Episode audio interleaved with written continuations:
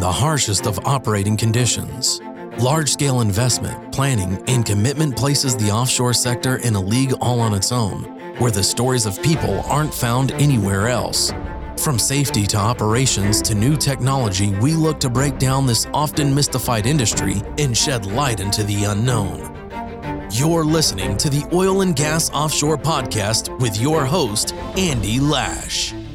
All right, everybody, welcome back to another episode of the Oil and Gas Offshore Podcast, where we are making waves in the oil and gas industry. Today, we have David Talafiero, Commandant of Cadets out of Cal State University Maritime Academy, California. David, thank you for for your time. Thank, look forward to talking to you today. Yeah, thanks, Andy. Thanks for having me. Super stoked to be here. Yeah, absolutely. How are things going for you today? Pretty good. You know, it's Friday out here on the West Coast, and despite the fact that our world is a little crazy right now, it always feels good to be stepping into the weekend. Yeah, it's always nice. Now you're in San Diego? Just a little north of that. We're actually up in the Bay Area, actually, just outside oh, okay. Oakland. Ah, okay, okay, okay. Yeah, I don't know why I thought San Diego. I will say the last interview I did actually earlier this week was with another maritime training facility that was in San Diego, Training Resources Limited Maritime Institute. That's what it was. I was drawn. It's been a long week. Yeah, for sure.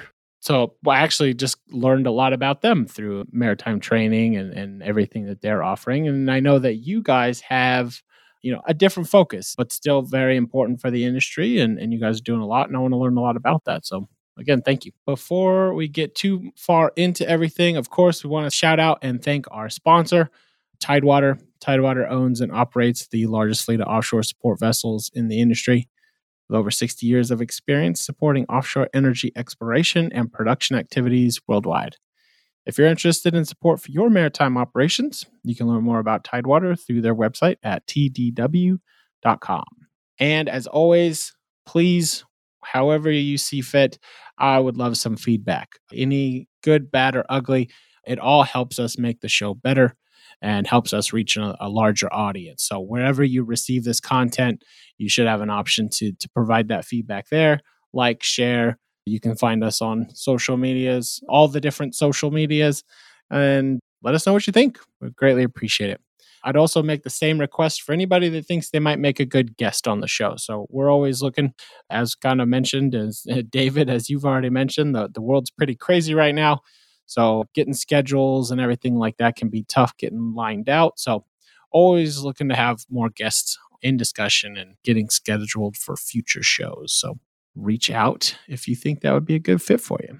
Well, David, how about we start where where I normally start, and we just learn a little bit about yourself and kind of how you got to where you are in the industry. Great, thanks, Andy. And I think the fun part about maritime in general is that it seems like everybody has a pretty neat backstory and, and path to how they got into the industry. For myself, I'm a San Antonio, Texas native, and despite the fact that it's kind of in the middle of Texas and not really near the coast, there's a lot of strong connection of maritime and certainly a town like San Antonio from a military logistics standpoint. And for me, I got recruited to the United States Merchant Marine Academy to play football. So those were my initial first steps into the world of maritime. And fast forward to today, I'm happy and proud to say I've been at the California State University Maritime Academy for almost two years as the Commandant of Cadets. And since my first days stepping into Maritime Academy world to where I am now, it's involved a lot of really fun experiences overseas, both as a mariner and as a reservist in the United States Army.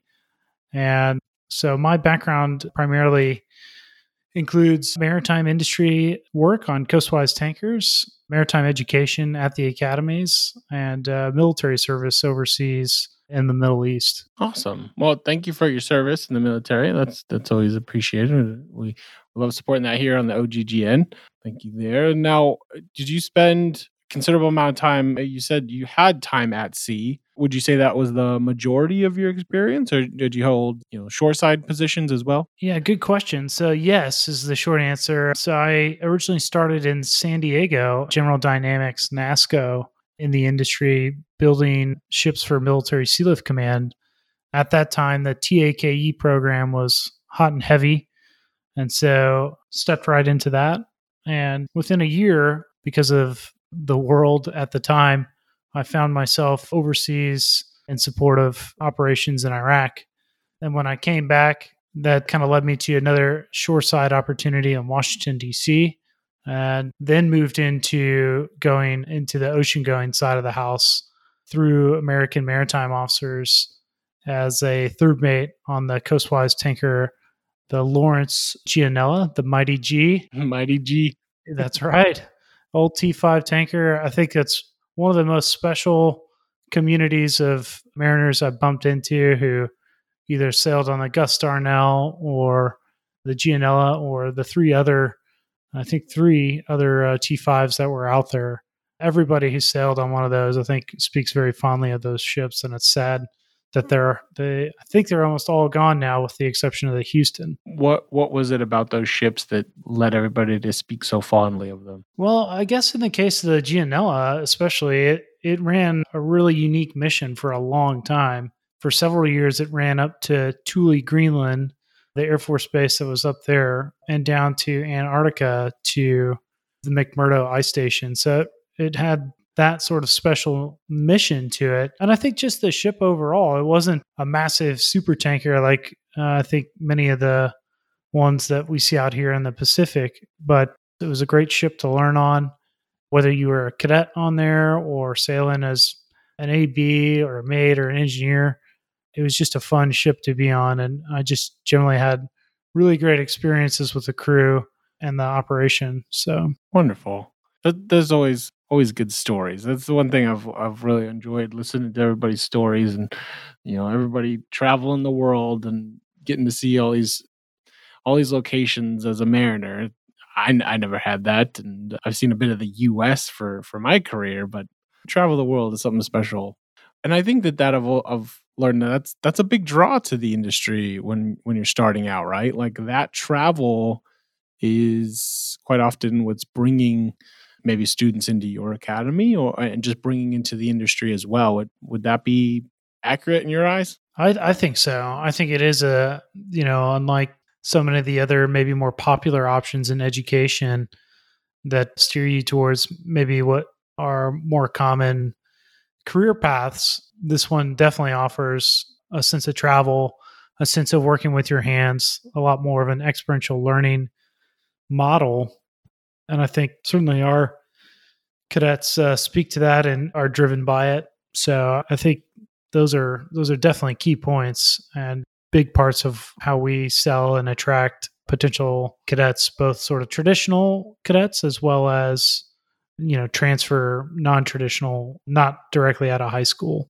Gotcha. Okay. Well, and that kind of leads me into my my first question and and kind of the the overall topic that we were going to work through today which is what does it look like to go through maritime academy? And you know what do you cover yeah because there are a couple different options that you have there. Not many of course but a couple. And i've been to almost all of them now and have been able to talk with a lot of people a lot of different graduates. And of course having worked at two now i, I get the benefit of having certain real time experience and how they come together. But I think some commonalities right off the bat is that there's a really strong sense of tradition and a strong sense of community, a small sense of community uh, in the sense of for cadets or midshipmen, you know, they're going into a university setting that's got really small class sizes, very specified curriculum. There's a heavy emphasis across all of the maritime academies on leadership development. And with the world being what it is right now, you know, we can't have too many good leaders running around. And I think all of the maritime academies pride themselves on producing leaders for the industry. So good. Yeah, no, I would agree with that. We could use some good leadership on many fronts, right? So let's just start kind of from the beginning. Where do most of your students and cadets start from? Are, are they coming from high school or are they coming from some other career or, or you know yeah good question. I think for us we have mostly high school students that are coming in as first year cadets although in the past several years we've seen a rise in what we call transfers or non-traditional matriculation. So cadets who are a little bit older who maybe already have a degree or who've had a separate career and now are switching careers we see that actually as a growth for us. And certainly in California, with community college being that much more achievable and affordable, we do have a lot of connections and relationships with those community colleges to make the transfer seamless as possible once they get to get to us. Nice. Yep, that's I went to community college in California many years ago. I went to Cuesta College in San Luis Obispo. So yeah, great, yep. great town, great area. That's a great school. So yeah, yeah. I never finished. I'll put it. out. I'll be honest, but I went several years and then got a girlfriend and, a, and eventually a wife and a job and didn't go back to school. But I've done okay. but yeah, uh, no, absolutely. I mean, that's what I'm saying when we were talking earlier about you know everybody's path to maritime seems to be just a little bit different. There may be some commonalities, but man, there's a lot of fun, unique stories on how people get into this. Yeah, absolutely, absolutely. Okay, so now let's let's look at it from. So we've kind of heard a little bit about where your students come from, and now let's look at it as okay. I'm a new student. Obviously, that background, like we just talked about, is going to change my starting point and maybe the the route ahead in the academy. But where do most students start from, like course material, and you know what, so what are they learning? The start of academy life really focuses on being part of either the university in some sense. So some programs require all of the undergraduates to participate in either the regiment of midshipmen or the corps of cadets. Cal Maritime is one of those that makes that offering for everyone and so everyone at Cal Maritime wears a uniform, regardless of whether they're pursuing a degree that a degree that grants them a U.S. Coast Guard license or one that focuses on shore-based opportunities. So for us, the start really is understanding the cadet experience, understanding the lineage and tradition of excellence that the university has had. And in our case, we just celebrated our 90th anniversary, our 75th in Vallejo. So 1929 was our was our start. And so for the better part of 90 years now, we've been focusing at the start on making sure that you feel like you're part of the team, you're part of the Corps of Cadets. And we think that that's really important to set the tone, whether you're going out to sea or whether you're working shoreside because the industry is so demanding and so community based, those models translate very well when you get to a maritime company or organization or a logistics based organization that you as an employee there really has a, a, good sense of what it takes to build community and, and how you show up and help co-create that. Yeah that's that's a great great starting point a great great message and, and lesson to learn through everything forward. Do most maritime companies today do they run, you know, with strict dress codes and uniforms and you know, some of that regimented policy kind of like like the students are, are learning from day one? Yeah, I mean, I think it, it, manifests a little bit differently. So I think the dress codes and policies translate in the sense that I think the industry is more safety conscious than it's ever been. Oh, good.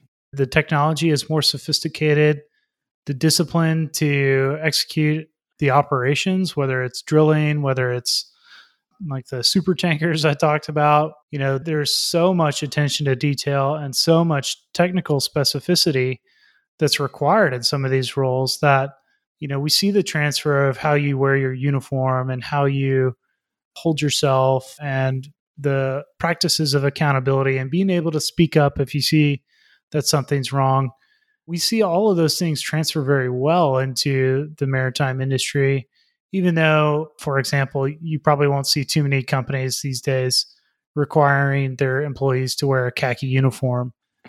But I think you will see them making sure that they wear a safety vest or a hard hat or glasses or gloves, and that they'll attend very specialized classes even after they're out that uh, require a real strong learning mindset that we hope to instill while they're here at the university. Yeah, no, the parallel between a uniform and something like PPE is is real clear when you put it that way. So, you know, that that makes a lot of sense. So, they start off with learning, you know, those core skills of creating community and everything you just listed, you know, speaking up for what's right and a general confidence in what they're doing. And I know this can be really broad, but but what is the actual like kind of nuts and bolts information and material that a mariner is learning in the academy? You know, I mean, it's not just how to swim or you know emergency stuff, right? But what what are all those different kind of categories they go through? Yeah, I think for us, we're similar to the other maritime schools and offering sort of a what is like the traditional based programs of marine transportation and marine engineering.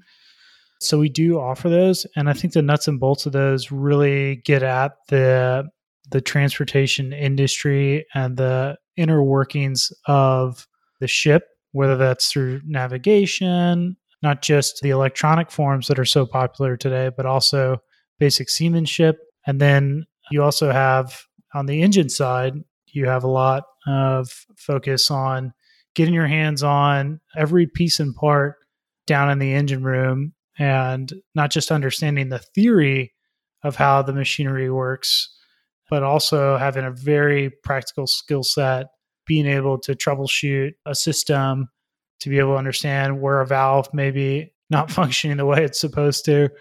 So you've got this, I think you put it very, very nicely in terms of nuts and bolts. I don't think you were trying to offer a pun there, but I think that a lot of the cadets that come to us are very mechanically inclined and they continue that. That's one of the reasons why I think they find the curriculum very attractive is they do get that hands-on technical piece combined with the leadership development piece and emphasis on on global awareness and how connected the maritime industry really is across the country and across the globe. Yeah, I came into this job as the host with little knowledge of the maritime industry. You know, I've I've gone over my path here plenty of times on previous shows, and I'm learning with every episode that I go through. Every interview, I, I learn more, and and that's something that that is always eye opening to me. Is is truly how how much maritime matters to everything we do, and people have no clue right? Produce and goods and you know all the stuff that gets shipped around the world and you know they just don't put two and two to really realize that it pretty much came on ship at some point. It's very likely right? Yeah for sure. I think it's you know the the statistic that always gets touted is i think over 90% of all goods move via ocean freight.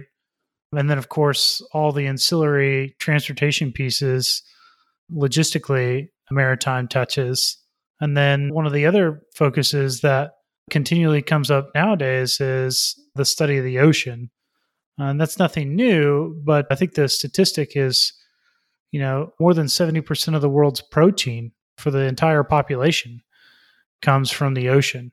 And so having a, a pretty strong understanding of what's going on, despite the fact that a lot of research is underway on it, there's still, I think, a growing demand for oceanography and really that's one of the things that Cal Maritime is a new degree program that's being offered this year.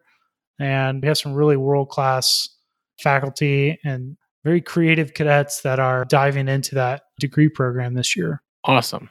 And that's a perfect segue kind of into my next thought, which is now that we have decided to go to the academy and we've kind of talked a little bit about what we're going to cover at the academy, what licenses or degrees or credentials or, or what are some of those different items that the academy offers those cadets when they finish? And then roughly what are some of the timelines on how long those take to to achieve? Yeah great great question. And i think there's a lot of different ways to come at this because again we're lucky in that we have our cadets and graduates not just sort of going over the horizon on the ship, but they're also working the shore based logistical operations and policy operations. And so there's credentials shore based and there's ocean going credentials. The most popular topic, probably for maritime academies, is the US Coast Guard license. And for the most part, everyone offers an unlimited tonnage program that puts graduates into either a third mate or a third assistant engineer spot. And there are several other credentials that are popular in that pursuit fast rescue boat, the tankerman person in charge, probably more sophisticated and more related to oil and gas is dynamic positioning. And so there's a lot of those that uh, I think all the academies have a little bit different resources and approach to them, but those are all ones that we keep an eye on and that those are just high demand across the industry. And then in terms of the shore based, you know, you have logistical programs, professional programs that offer additional licensing and partnership. And then there's several different credentials that are related to policy creation and environmental studies. So for us, it spans a, a full gamut there. And our faculty and our university advancement and school of professional education does a really good job of offering a lot of those specialized courses to help round out not just the bachelor's degree or the license program, but just the overall experience in terms of getting prepared for the industry. Yeah, no, that's a nice broad scope of offerings there. I mean, and most of those I'm assuming are, are, are like a four year degree and or you know a four year yeah, degree plus. You pick them you pick them up along the way for sure. Yeah, awesome, awesome, awesome. Ali Cedeno was who got you and I connected here. We had a wonderful interview for her show, and she's, of course, doing a ton of stuff for the industry with Women Offshore and her foundation and podcast there. When we were talking with her, she talked about that there's really two different types of academy, and I might get the names a little off, you know, but you have like a federal academy, and then you have non-federal academy i guess would be the two that the way she broke it up to me. Are there advantages disadvantages? I mean how do those different academies change your route or focus? Yeah great question. The federal service academy is the one that i went to my undergraduate and that ali also attended. And special shout out to ali really excited for her work. I know they're doing some expanded mentorship offerings through Women Offshore. And, you know, I feel privileged and honored that Ali connected us and that she's been a really strong partner for the industry in so many innovative ways. So I think, you know, really the biggest takeaway for, you know, the differences in the two two academies, the state academies and the federal academy, you know, one is cost so the Federal Academy, similar to the other service academies that most people have heard of, West Point, Annapolis, the Air Force Academy, the Coast Guard Academy, those are all federally funded and require congressional appointment and a very strict application process. The state maritime academies are just that. They're state level funded universities and while you pay for your tuition and room and board at the state schools, their offerings are a little different. So, whereas at the Merchant Marine Academy at Kings Point, everyone graduates with a license, a bachelor's degree, and a commission in the military, primarily in the, the Navy Reserve. The state maritime schools don't incur an obligation in that way. So while you can elect to go into the reserves, or you can pursue a degree program that also comes with a U.S. Coast Guard license. You don't have to do that. And so there's just generally a little more flexibility at the state schools in terms of how you shape and experience your education. Sounds like you're going to pay for the school one way or the other, either monetarily or with your time and commitment and uh, service. Yes, one way or another, you're you're going to pay. So it's been a great experience for me to see both sides to be a graduate and have worked at Kings Point, but be here now at Cal Maritime and really get to see another side, a really diverse way of doing things. And how, you know, separate from from what we've learned about the federal academies, how does Cal Maritime set itself apart from other state academies? Well, great question. I think for us, part of it is geography. We are the only maritime academy out here on the West Coast. The closest partner to us would be in Galveston, at Texas A&M Maritime. And the other pieces and parts that are really unique for us out here in California is according to the Department of Education, we are the number one public university in California for alumni earnings 10 years after enrollment. We are the number one California college for raising students from the bottom 20% in the family income to the top 20%, and number one of 15 four year colleges in the US to receive a perfect score for value added to student outcomes. And that was by the Brookings Institute. And while there's many other accolades there in terms of how we approach our work out here in California, as opposed to maybe Kings Point or the other state schools, you know, we just have tremendous access to the entire West Coast. Many of our alumni are spread out as far down as San Diego and up to Alaska, out to Hawaii. The Pacific Rim is really our, our backyard. And, you know, as I sit here now, the location of the campus is right next to the Carquinez Strait, which has, you know, a very visible showing of the industry coming in and out every day. And so whether it's ocean going or whether it's shoreside, you know, the connection to the industry out here in California you know we we don't compete with the other northeast schools as much as they're packed in up there at maine maritime and mass maritime and suny maritime. And kings point are all sort of in rock throwing distance of each other. And so for us we definitely enjoy the geographic piece of it. I think we have a much stronger environmental focus part of that is the culture out here in california and just the resources and thought leaders that we really get to partner with out here and, you know, I think for us, it's just being able to really offer a neat experience along those those different avenues. Yeah, no, that, that's far more differentiators for you guys than than I was expecting. And those accolades are quite spectacular. That that's awesome. I mean, coming coming from California myself, I'm starting to think I went on the wrong path. Man, I should have had this podcast years ago. I could have been.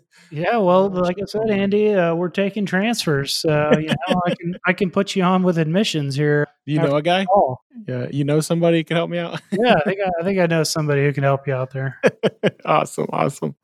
What's your favorite part? I mean, you you've been doing this a while. You you know you know the beginning the end the, the middle when a class of cadets comes through what's your favorite part? Yeah great question and i think i'll answer it in the sense of the maturity and development of a cadet over time to believe in themselves maritime academies and cal maritime they're challenging experiences and oftentimes you have too much to do and not enough time to do it which if you ask many adults these days, that's probably good practice. That if you if you can get comfortable with that sort of discomfort, then you're going to be well prepared for for whatever comes next.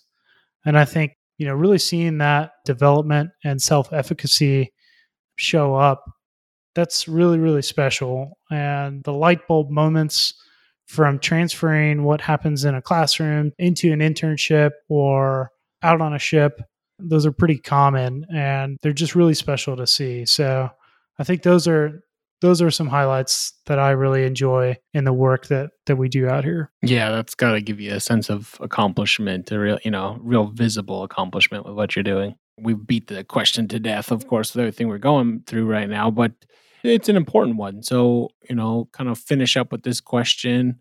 How's this COVID pandemic affecting you guys and and having students in class and actually getting through the material that you need to get through. Yeah, so the pandemic has has affected us. I mean, we are actively exploring new ways of offering education in virtual spaces, not just for our ocean going majors, but also for our shore shore based majors.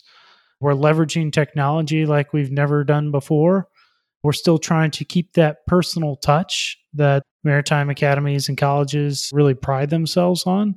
And I think, you know, we're we're one of probably the only universities or colleges in California right now that has face-to-face instruction going on amidst all of what's what's happening. And so well, we're doing that through a very integrated health and safety plan and in close coordination and contact with our faculty and staff and administration to do our best and thread the needle of making sure we're offering education and getting our our cadets to stay on track but also of course keeping safety as the number one the number one priority.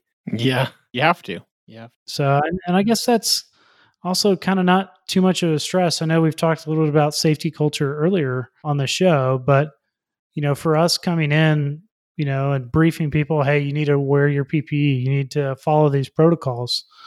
You know, all academies have, you know, a pretty tight educational structure that has a very expansive code of conduct that really helps create that community that we talked about. And they're proud of it and they're proud to be part of that. And for them to pick up those protocols and put things into place and understand that it's part of what we need to do to keep everyone safe.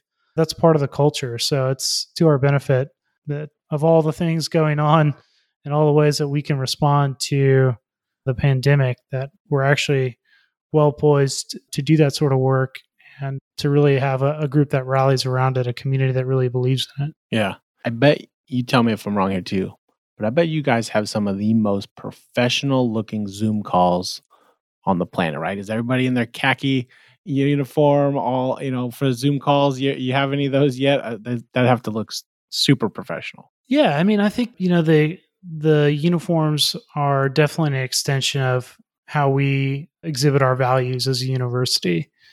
And so for us, you know, the, the cadets really, I think the cadets and, and faculty and staff who wear uniforms, you know, it represents us. And so for us, we're, we're very proud of that. And we think that that's, again, just part of the success that has driven us for, for so long.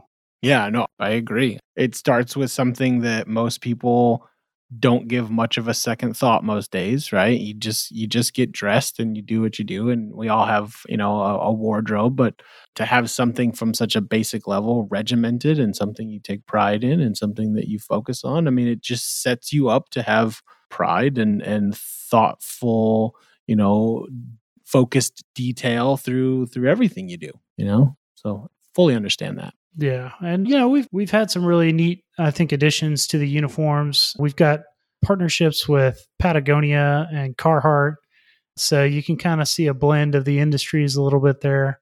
And those are things that you know really, you know, have some utility not not just here on campus, but things that they wear out all over the world.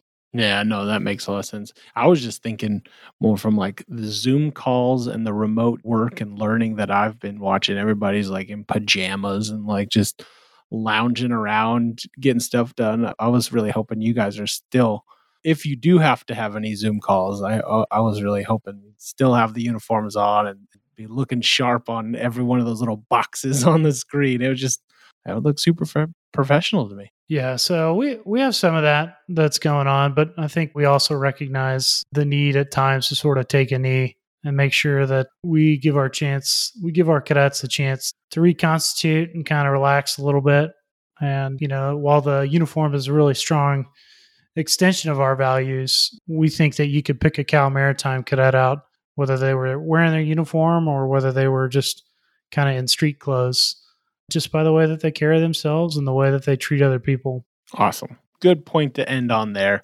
David, anything you wanted to get out to the audience that we haven't touched on? No, I think, Andy, this has been a really great call. Amidst everything that's going on, it's really nice to connect and share a little bit of what's going on out here in California and just really appreciate the opportunity. Absolutely. Thank you for your time everybody listening, of course, thank you for tuning in. Thank you for hopefully subscribing to the show wherever you might receive this content.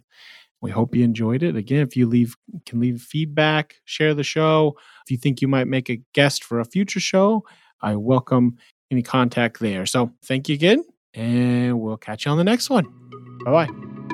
Hey everybody, Alex here with the events on deck. So, due to current circumstances, of course, we are not able to have any in person events. So, I have nothing of that nature to update you guys on. But we have been hosting some virtual events. So, OGGN is wanting to offer free webinars, live happy hours, etc. during this time. Since these events are not scheduled out as far in advance as in person events, we would like to keep you guys updated via Facebook, LinkedIn, and Twitter. So be sure to keep checking up on that, and we'll keep you guys posted on anything we're offering. It has been free. We want to offer you guys value during this time that we're all at home. So please continue checking in and joining us for these virtual events. We are looking forward to seeing you guys whenever we're able to have in person events and hope you're staying safe and sound. Tune in next week for another episode of the Oil and Gas Offshore Podcast, a production of the Oil and Gas Global Network. Learn more at oilandgasoffshore.com.